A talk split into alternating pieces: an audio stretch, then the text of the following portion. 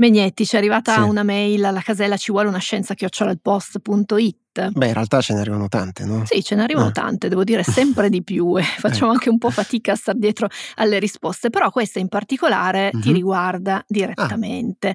Ci ha scritto Andrea per conto anche di sua moglie Francesca, ci hanno mandato una foto di una mm-hmm. bellissima torta di compleanno a tema spaziale. Eh, ma che bello! E Andrea riporta un dialogo che ha avuto con Francesca dove lui le dice bella torta, perché l'ha fatta lei, ora la mando alla mail di ci vuole una scienza. E Francesca, okay. conoscendoti, eh, sì. dice no, se no poi Megnetti si lamenta che i pianeti non sono del colore oh, giusto, oh. né della dimensione giusta, né alla distanza corretta. No, vabbè, ma sulle torte vale tutto e poi sarà stata anche buonissima. E per chi era la torta? La torta era per Riccardo che ha compiuto sei anni e che da grande vuole studiare lo spazio, quindi Beh, allora un piccolo perfetto. Megnetti in divenire. E tra l'altro uno dei regali di compleanno è stato un telescopio che sperano di utilizzare già in queste sere. Beh, anche in tema, visto che ci occuperemo di telescopi in questa puntata. Tra l'altro, se ci volete scrivere potete farlo a ci vuole una scienza chiocciolalpost.it. Intanto, nella puntata di oggi parliamo di fine vita e testamento biologico, dell'aurora boreale in Italia, di superconduttori che non lo erano e di teste di cavallo spaziali. Mm. Io sono Beatrice Mautino. E io sono Emanuele Megnetti e questo podcast del Post si chiama Ci vuole una scienza.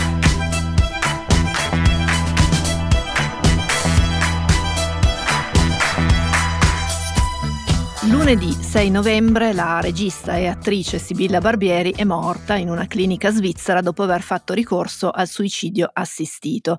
Barbieri aveva 58 anni, aveva un tumore in fase terminale e aveva fatto richiesta di accedere al suicidio assistito in Italia, però l'azienda sanitaria locale di Roma, che è quella competente per il suo caso, glielo aveva negato sostenendo che non avesse i requisiti legali.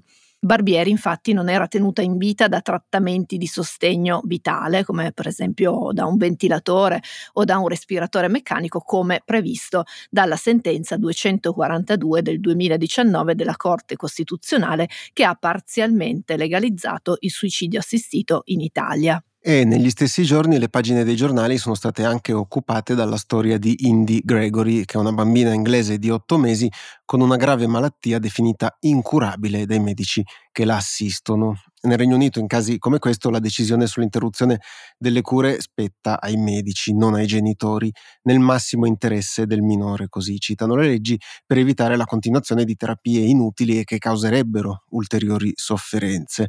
I genitori hanno però fatto appello e hanno chiesto il trasferimento all'ospedale Bambin Gesù di Roma, che in passato si era già messo a disposizione per situazioni analoghe. E per agevolare questa operazione, lunedì 6 novembre il governo ha concesso la cittadinanza italiana alla bambina. Sono due storie molto diverse, entrambe molto dolorose, che hanno riaperto un dibattito che però non si era mai davvero chiuso e che è sempre molto complicato da affrontare, sia perché ci impone eh, di pensare a quella fase della vita di cui non vorremmo mai occuparci, sia perché si porta dietro valori, posizioni personali che sono anche molto radicate e ovviamente posizionamenti politici. Come spesso capita in casi come questo, il risultato è la confusione. Proviamo quindi qui a fare un po' di ordine sperando di essere sufficientemente esaustivi, ma insomma anche delicati. E iniziamo col dire che quando si parla di interruzione dei trattamenti di sostegno vitale, di suicidio assistito e anche di eutanasia, si parla di cose che sono molto diverse, anche se poi nel dibattito pubblico vengono quasi sempre messe tutte sotto l'odioso cappello dello staccare la spina. Già. Tutte e tre le situazioni sono accomunate dall'esito che è la morte della persona. Nel primo caso, quello dell'interruzione dei trattamenti, c'è la richiesta al personale medico di non effettuare una terapia che mantiene la persona in vita, mentre invece negli altri due casi si chiede la somministrazione autonoma nel caso del suicidio assistito o da parte di terzi nel caso dell'eutanasia di un farmaco che poi porta alla morte della persona. Sembrano dettagli, ma attorno a questi dettagli gira tutto il dibattito giuridico e politico, quindi insomma è bene conoscerli. Partiamo dalle basi. Nel nostro paese la libertà personale è considerata inviolabile dalla Costituzione che nell'articolo 32 garantisce che nessuno possa essere obbligato ad alcun trattamento sanitario contro la propria volontà. Questo significa che una persona che sia nel pieno delle sue facoltà, e questo è importante tenerlo a mente, può rinunciare a qualsiasi trattamento sanitario, da quelli più semplici come una terapia con gli antibiotici a quelli più complessi come una cura per una malattia grave oppure un'operazione chirurgica. Non per niente, quando ci dobbiamo sottoporre a un trattamento di questo tipo, firmiamo un consenso informato, che significa appunto che acconsentiamo a effettuare quel trattamento in base alle informazioni che abbiamo ricevuto. Possiamo anche rifiutare di firmare il consenso e scegliere di interrompere le cure oppure quel tipo di cure specifiche. È uno strumento importante, una grande conquista, potremmo dire democratica, anche se non sempre, per usare un eufemismo, il consenso è davvero informato. E qui potremmo aprire una parentesi gigante sulla comunicazione medica e sulla relazione medico-paziente, però cercheremo di non farlo e di rimanere sul punto. La prerogativa per poter esprimere il proprio consenso è che si sia coscienti e anche ovviamente in grado di esprimersi, e non è sempre così. E tra voi ci sarà sicuramente chi si ricorda di Eluana Englaro, che a seguito di un incidente stradale visse in stato vegetativo per 17 anni, mantenuta in vita dalla nutrizione artificiale. Fu un caso molto dibattuto perché la famiglia sosteneva che quelle condizioni non rispecchiassero le sue volontà, ma non essendo Eluana Englaro in grado di intendere e di volere, non le poteva nemmeno esprimere e quindi solo al termine di una lunga vicenda giudiziaria si arrivò all'interruzione della nutrizione artificiale. È anche per questo motivo che, seppur molto lentamente, ora c'è una legge, la 219 del 14 dicembre 2017, che è entrata poi in vigore a fine gennaio del 2018 sulle disposizioni anticipate di trattamento o DAT, DAT, che forse conoscete con il nome di testamento biologico e sono chiamati così per la somiglianza anche formale con il testamento, quello propriamente detto. Se un testamento classico serve a decidere in anticipo e, finché si ha facoltà di intendere e di volere, la disposizione per esempio dei propri beni, il testamento biologico serve a decidere in anticipo e anche qui, finché si ha facoltà di intendere e di volere, a quali trattamenti sanitari, scelte terapeutiche oppure esami dare o meno il proprio consenso in previsione di una possibile futura incapacità a farlo. Il testamento biologico ha quindi la funzione di esercitare la propria libertà di scelta ed evitare che scelte così importanti e personali ricadano poi su altre persone come i familiari oppure i medici le cui valutazioni e decisioni potrebbero non rispecchiare le proprie volontà o magari anche per non caricare per esempio i familiari di una responsabilità e, e farsene carico invece individualmente.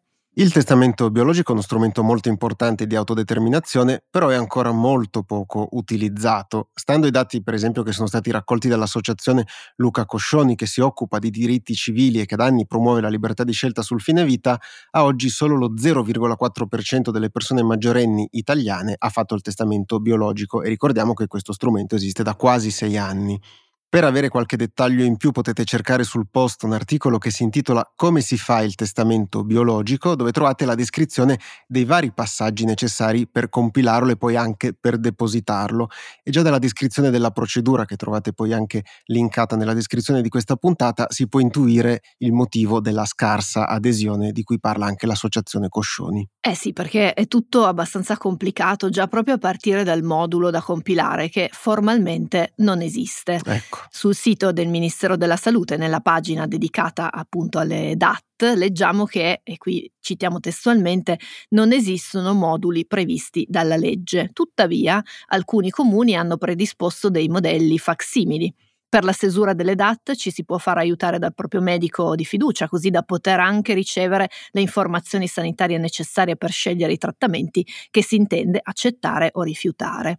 E quindi qui torniamo noi, i medici di famiglia possono aiutare, ma non hanno ricevuto un incarico formale a farlo. I comuni possono mettere a disposizione dei facsimili che hanno evidentemente autoprodotto e ci sono poi degli enti privati come la stessa Associazione Coscioni o la Fondazione Veronesi che ne hanno prodotti alcuni da utilizzare. In quell'articolo del post che citavi tu, Megnetti, trovate tutti i link, però già questo primo passaggio taglia fuori una bella fetta di popolazione. Eh sì, decisamente. Poi c'è anche un secondo fattore limitante che è quello delle scelte vere e proprie, perché il Ministero ci dice che, e lo citiamo di nuovo testualmente, è importante prima di scrivere una DAT acquisire adeguate informazioni mediche sulle conseguenze delle proprie scelte relative al rifiuto o consenso a determinati accertamenti diagnostici, scelte terapeutiche e singoli trattamenti sanitari, per esempio nutrizione artificiale e idratazione artificiale. Però eh, questo tipo di informazioni dove possono essere reperite?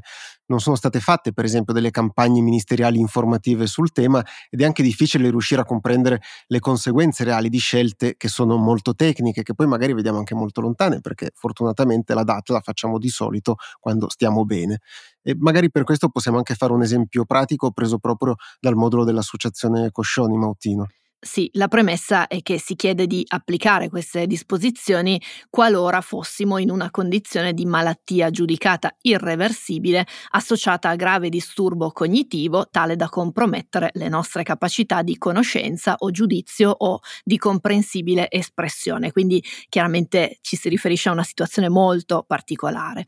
Tra le terapie da scegliere ce ne sono alcune di cui si è parlato molto, come la rianimazione in caso di arresto cardiorespiratorio oppure la nutrizione artificiale, però ci sono anche cose come le terapie antibiotiche oppure la dialisi, per le quali è difficile comprendere le implicazioni in un senso o nell'altro e decidere di mettere adesso un paletto oppure una crocetta sul modulo così come è difficile individuare un fiduciario, ma è obbligatorio farlo, insomma bisogna metterlo, una persona delegata a interagire con i medici oppure con le strutture sanitarie oppure a gestire le eventuali controversie legali che dovessero nascere. E questa persona dovrà firmare fisicamente il modulo, ed è chiaro che si tratta di questioni difficili in generale che richiedono delle riflessioni e delle discussioni con i familiari e poi il fiduciario designato. Però proprio per questo motivo forse il tutto avrebbe bisogno di maggiore attenzione, di maggiore comunicazione.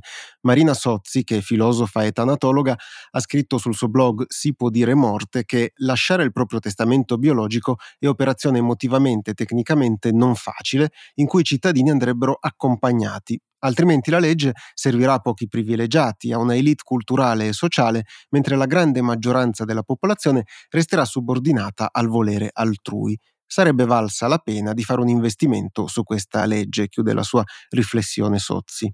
Sul piano pratico, una volta compilato, il testamento biologico dovrà poi essere depositato di persona in diversi luoghi, si può fare, quindi nel proprio comune di residenza, all'ufficio dello Stato civile, oppure da un notaio, oppure se si vive all'estero al consolato di riferimento. Sarà poi compito di queste strutture trasferirlo alla banca dati nazionale che è accessibile da tutte le strutture sanitarie che saranno quindi poi obbligate a tenerne conto, anche al netto degli eventuali aggiornamenti che l'autore del testamento biologico vorrà fare. Infatti, questo è bene dirlo, queste DAT, queste disposizioni anticipate di trattamento possono essere modificate fino a quando si è coscienti, insomma non è che se uno decide adesso poi è per sempre. E come dicevamo anche all'inizio, queste disposizioni riguardano solo la scelta di non effettuare determinati trattamenti che prima potevano essere espresse solo da persone coscienti, mentre invece adesso possono essere anticipate. E quando si parla di suicidio assistito ed eutanasia si parla invece di un intervento attivo che avrà come conseguenza la morte della persona. Quindi sul piano giuridico si tratta di questioni ben diverse. Nel nostro paese eh, manca una legge che preveda la possibilità di aiuto medico alla morte volontaria, perché le azioni di aiuto al suicidio assistito rappresentano un reato, come anche previsto dall'articolo 580 del Codice Penale italiano, che punisce, e qui lo citiamo testualmente, chiunque determina altri al suicidio o rafforza l'altrui proposito di suicidio, ovvero ne agevola in qualsiasi modo l'esecuzione. E si può arrivare all'accusa di omicidio nel caso di somministrazione di farmaci che portano alla morte, come era successo per esempio a Mario Riccio, il medico anestesista che aveva permesso a Pier Giorgio Welby, che era affetto da distrofia muscolare, di morire interrompendo il trattamento sanitario che lo teneva in vita. Riccio era stato poi prosciolto con una sentenza che aveva riconosciuto il suo dar seguito a una richiesta legittima da parte di Welby di interrompere le terapie a cui era sottoposto. Una prima svolta per il suicidio assistito nel nostro paese è arrivata tra il 2018 e il 2019 con una sentenza della Corte Costituzionale in merito al caso di Fabiano Antoniani o DJ Fabo come abbiamo imparato a conoscerlo, che era ricorso al suicidio assistito in una clinica in Svizzera accompagnato dall'attivista dell'Associazione Coscioni Marco Cappato che poi si era autodenunciato per aver violato quella legge di cui parlavamo prima la Corte ha riconosciuto il diritto al suicidio medicalmente assistito per le persone che ne formulino richiesta in piena lucidità, e qui citiamo testualmente dalla sentenza, con patologia irreversibile, insopportabili sofferenze fisiche o psichiche e tenuta in vita da trattamenti di sostegno vitale. Questo è un punto importante perché in seguito a questa sentenza, e benché non ci sia ancora una legge, il 16 giugno del 2022 Federico Carboni, conosciuto prima della sua morte con un nome di fantasia Mario, lo si vedeva così nei titoli dei giornali, è stato il primo italiano a ottenere il suicidio medicalmente assistito appunto nel nostro paese perché rispettava tutti e quattro i criteri, compreso quello del trattamento di sostegno vitale. Per chi, come Sibilla Barbieri, non è tenuto in vita da trattamenti di sostegno vitale, l'accesso al suicidio assistito in Italia non è possibile, motivo per cui chi vuole procedere in questo senso deve andare all'estero in quei paesi come la Svizzera che lo consentono. Il Comitato Nazionale di Bioetica ha definito questo requisito una discriminazione irragionevole e incostituzionale e ormai da diverso tempo arrivano delle richieste al Parlamento di promulgare una legge che rimetta le cose a posto e le azioni degli attivisti spingono per includere nell'eventuale legge anche l'eutanasia, che implica l'intervento diretto di terzi, come abbiamo visto in precedenza. L'esito finale è lo stesso e sono sostanzialmente gli stessi anche i farmaci utilizzati fra suicidio assistito ed eutanasia, si utilizzano per esempio i barbiturici ad alte dosi, ma nel caso del suicidio assistito è la persona stessa ad assumerli, mentre invece con l'eutanasia c'è qualcuno che li somministra. L'ultimo tassello, almeno per oggi, di questa storia molto complessa riguarda la gestione delle ultime fasi della vita che dovrebbe essere garantita da un'altra legge, la 38 del 2010, che si occupa del diritto a ricevere cure palliative e terapia del dolore fino ad arrivare a quella che viene chiamata sedazione profonda. Si tratta di farmaci e di trattamenti che non anticipano la morte e non prolungano la vita, ma hanno l'obiettivo di ridurre il dolore e accompagnare le persone persone alla morte.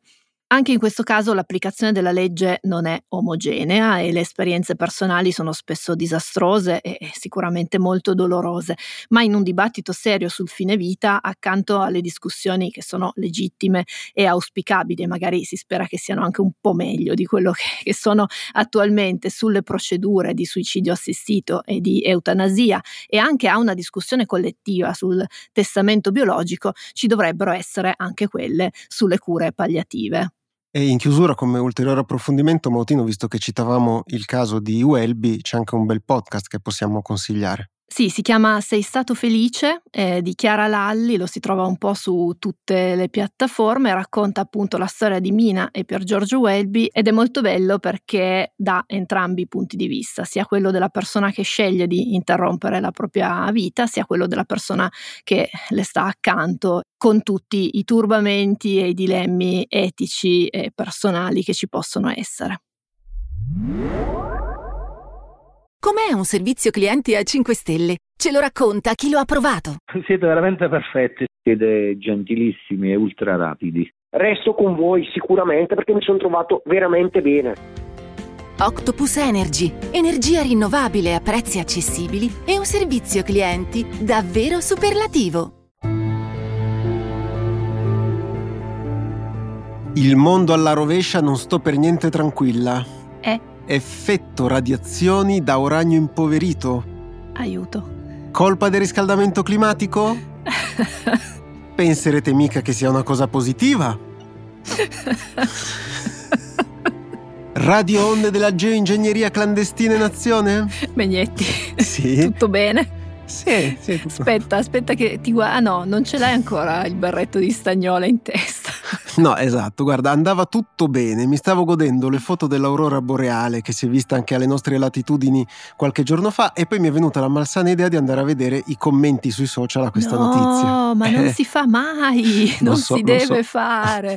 Comunque dai, torniamo in noi, torniamo a noi per capire meglio questa storia dell'aurora boreale visibile in Italia, visto che ci avete scritto molte mail alla casella ci vuole una scienza chiocciolailpost.it per avere qualche spiegazione dopo che si è scritto e detto un po' di tutto. Esatto, un po' di tutto è proprio la parola chiave, anche perché di solito i racconti sugli avvistamenti delle aurore sono legati ai paesi nordici, no? Quando sentiamo qualcuno che ce le racconta pensiamo ai paesi scandinavi o ancora più verso il Polo Nord. Eppure tra le 18 e le 19 dello scorso 5 novembre, nei cieli di molte località europee e anche italiane, si è vista un'aurora boreale, cioè quel fenomeno per cui appaiono in cielo striature colorate che vanno dal verde al rosso a seconda dei casi.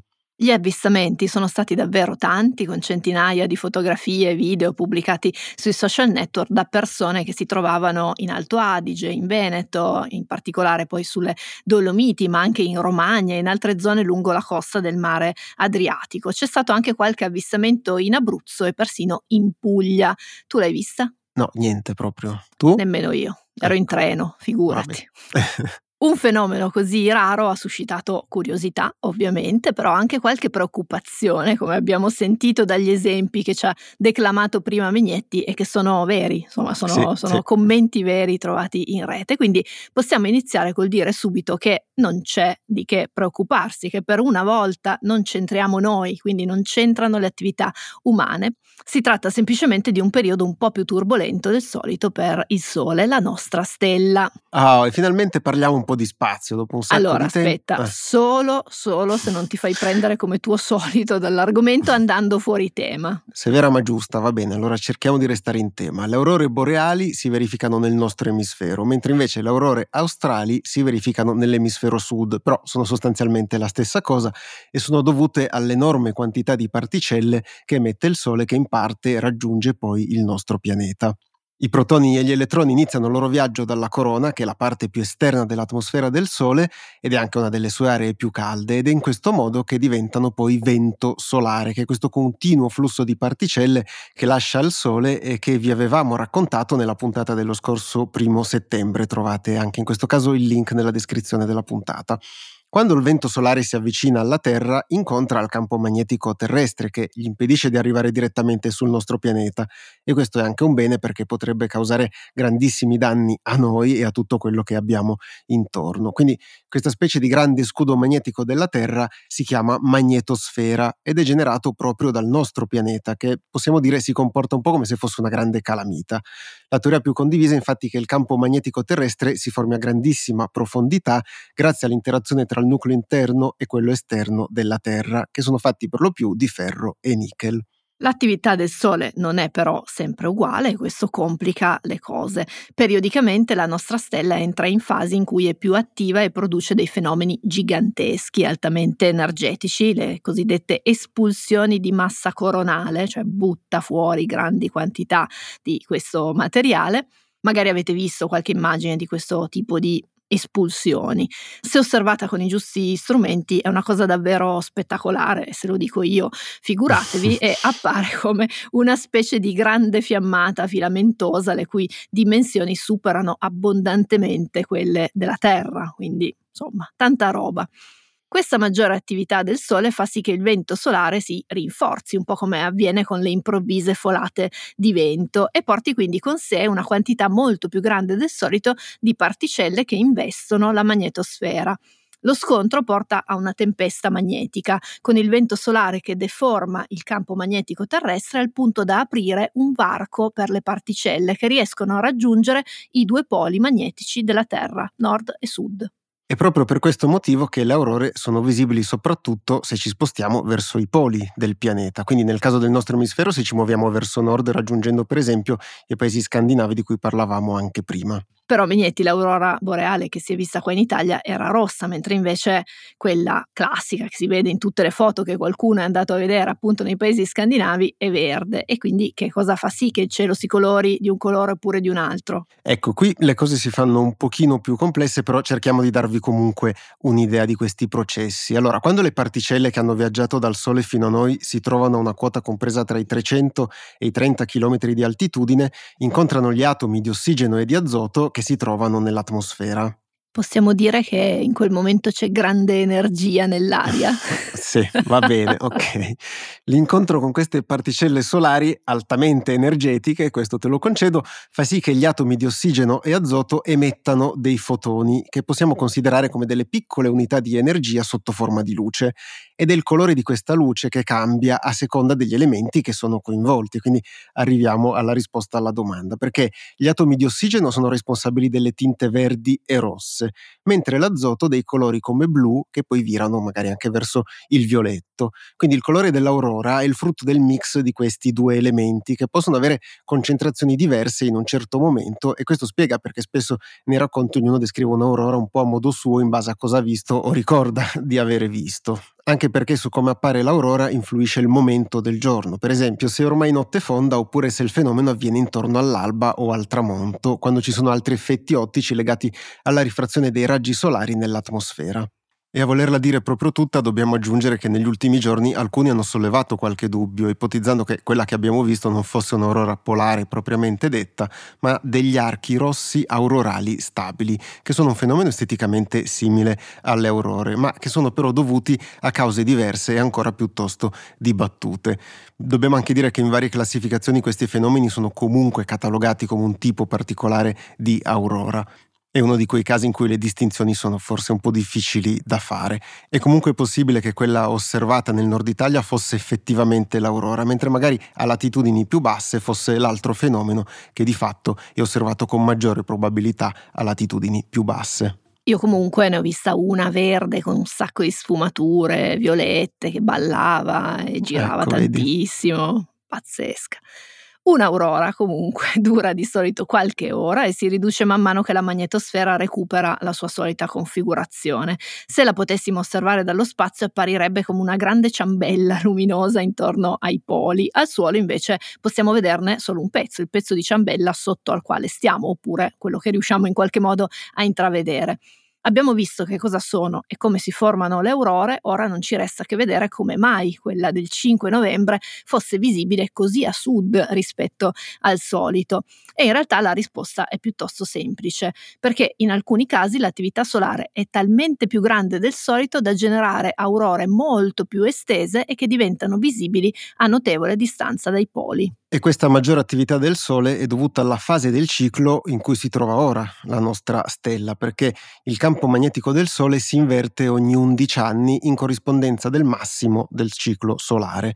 Il ciclo attuale è iniziato nel 2019 e si stima che tra quest'anno e il 2026 sarà raggiunto il massimo, almeno secondo le analisi che sono più condivise, anche perché sul Sole ancora dobbiamo scoprire tante cose, quindi il tema anche sui cicli solari è molto dibattuto su come funzionino, su quanto durino, eccetera, e le sonde spaziali che in questi anni abbiamo inviato verso il Sole servono anche a chiarire questi aspetti che sono utili sia per capire come funziona in generale una stella come il Sole, quindi puoi capire anche come funzionano le stelle lontanissime da noi, ma poi anche per dei risvolti più pratici, cioè queste tempeste magnetiche talvolta possono creare dei problemi ai sistemi di telecomunicazioni, ai satelliti, creare proprio dei danni danni economici e quindi è bene conoscerle e magari anche capire come mitigare i rischi. E insomma, nell'aurora del 5 novembre non c'è niente di strano oppure di preoccupante e tra l'altro era già avvenuto in passato che fosse avvistata un'aurora a basse latitudini anche nel nostro paese. Eh sì, nella notte tra il 17 e il 18 novembre del 1848, per esempio, ne fu osservata una a Napoli, con cronache di avvistamenti anche a Roma, come testimoniato dalla rivista dell'epoca L'Album, e qui ho recuperato un piccolo trafiletto che recitava un non piccolo numero di persone anche ancora si trovava per le vie rallegrate in quella sera da un'imponente festosa dimostrazione rimaneva estatico a contemplare quel brillantissimo chiarore che rallegrava l'invidiato cielo di Roma. Le famose aurorate romane. C'è del marcio nel regno dei superconduttori.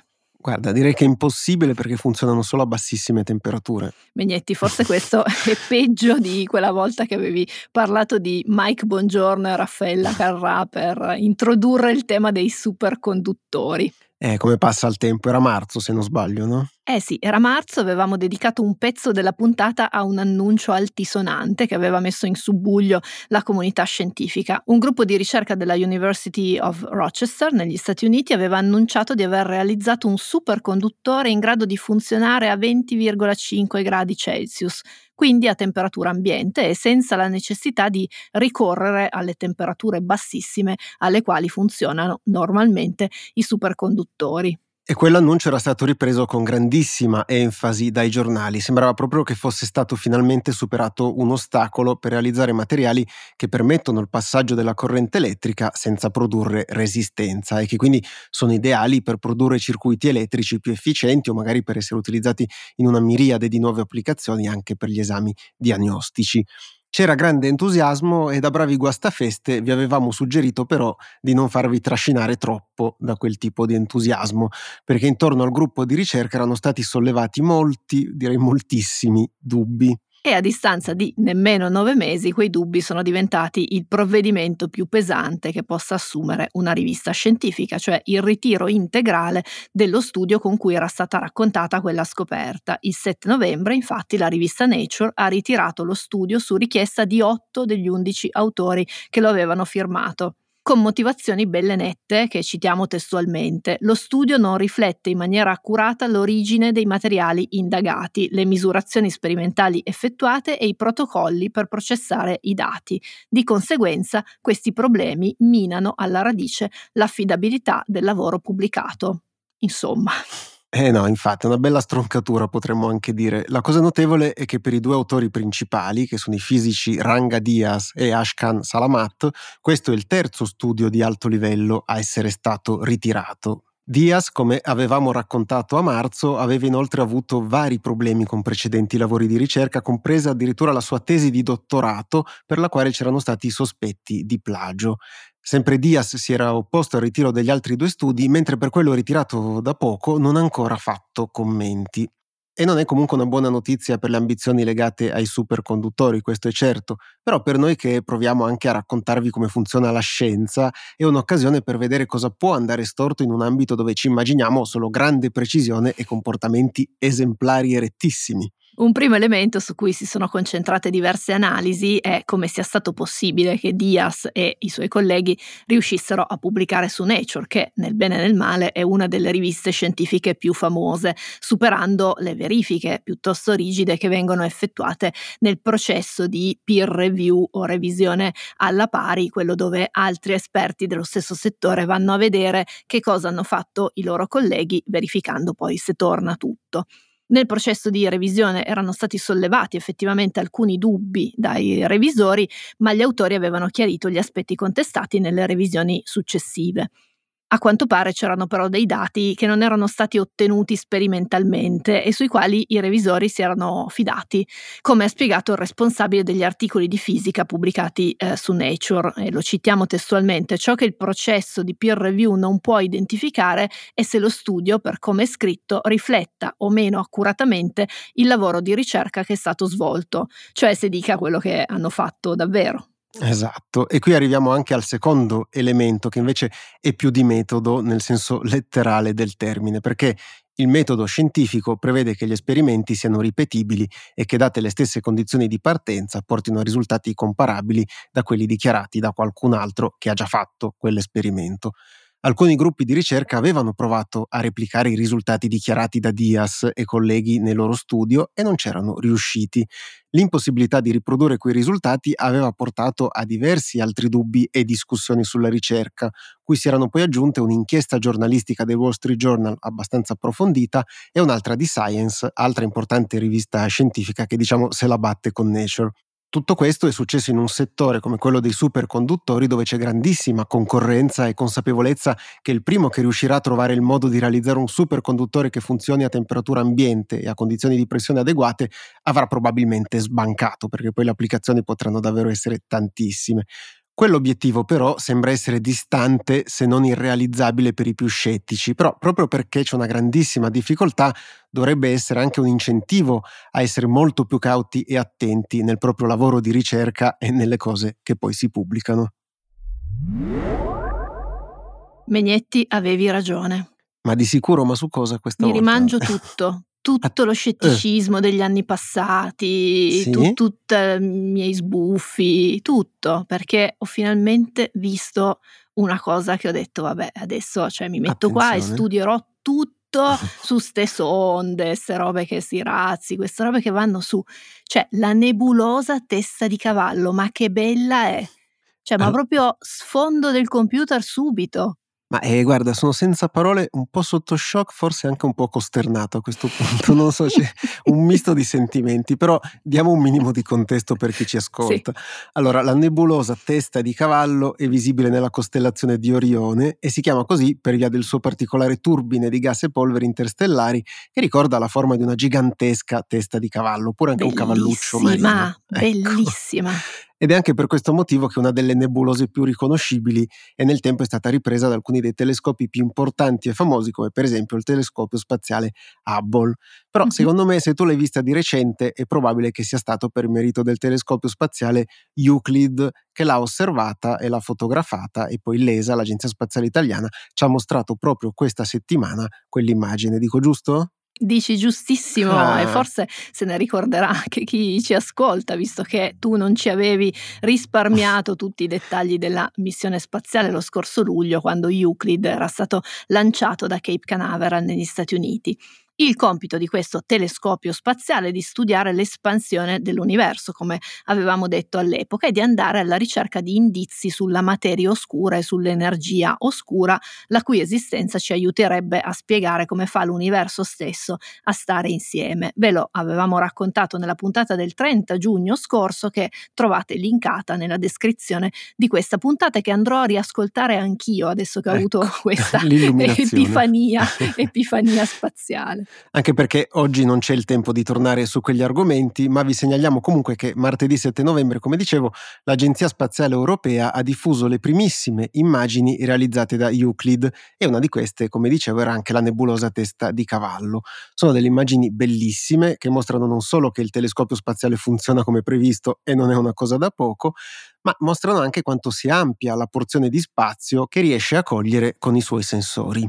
E magari a questo punto vi starete anche chiedendo, ma come? Qualche puntata prima ci avevi raccontato del James Webb Space Telescope che faceva già queste cose e che ce ne facciamo di un altro telescopio spaziale? E qui la risposta è che sono entrambi molto utili e ci servono tutti e due semplicemente perché fanno delle cose diverse, perché il James Webb Space Telescope ci serve per vedere in grandissimo dettaglio porzioni di cielo relativamente piccole, ovviamente sempre in termini astronomici, mentre invece Euclid ci permette di osservare delle porzioni molto più ampie e quindi di misurare più facilmente la distanza tra le galassie e di creare una mappa tridimensionale di una parte dell'universo che riusciamo a osservare. Insomma, non è una differenza da poco, fanno due cose diverse. Come dicevo, sono andata a sbirciare tra le immagini di Euclid e in effetti, se guardiamo quella dell'ammasso di Perseo, ma hai fatto proprio i compiti? Sì, sì, certo. Ah. Ci accorgiamo facilmente di cosa stava spiegando poco fa Megnetti, perché l'immagine di Euclid mostra un insieme molto denso di galassie e sullo sfondo una miriade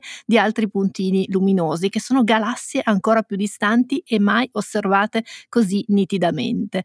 La luce di alcune di quelle galassie ha impiegato circa 10 miliardi di anni prima di raggiungere i sensori di Euclid ed è proprio studiando la loro distribuzione e la loro forma che si possono scoprire nuove cose sulla materia oscura, visto che, secondo le teorie più condivise, un ammasso di galassie come quello di Perseo si può essere formato solo se si contempla l'esistenza della materia oscura. Le altre immagini di Euclid mostrano una galassia a spirale simile alla Via Lattea, cioè la nostra galassia, ed è sempre utile provare a vedersi dall'esterno, e ancora anche una galassia irregolare che non ha quindi una struttura ben definibile.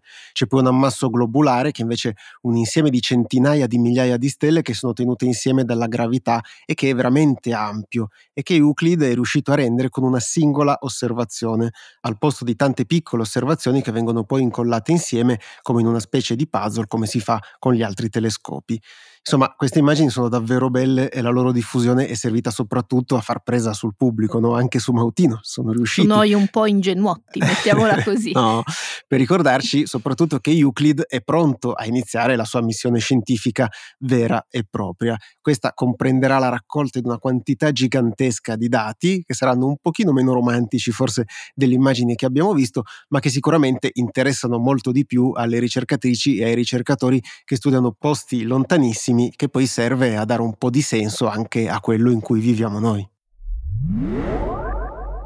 Puntata lunga quella eh sì. di oggi, quindi i saluti saranno brevi. Noi vi ringraziamo per averci ascoltati. Vi ricordiamo che se volete potete scriverci a ci vuole una scienza chiocciola ilpost.it Trovate queste e tutte le altre puntate di Ci vuole una scienza sulle principali piattaforme e sull'app del post e vi invitiamo anche a condividerla se vi è piaciuta, magari su qualche gruppo WhatsApp c'era qualcuno che ha fatto alcuni di quei commenti sulle aurore e potrà tornargli utile ascoltarla.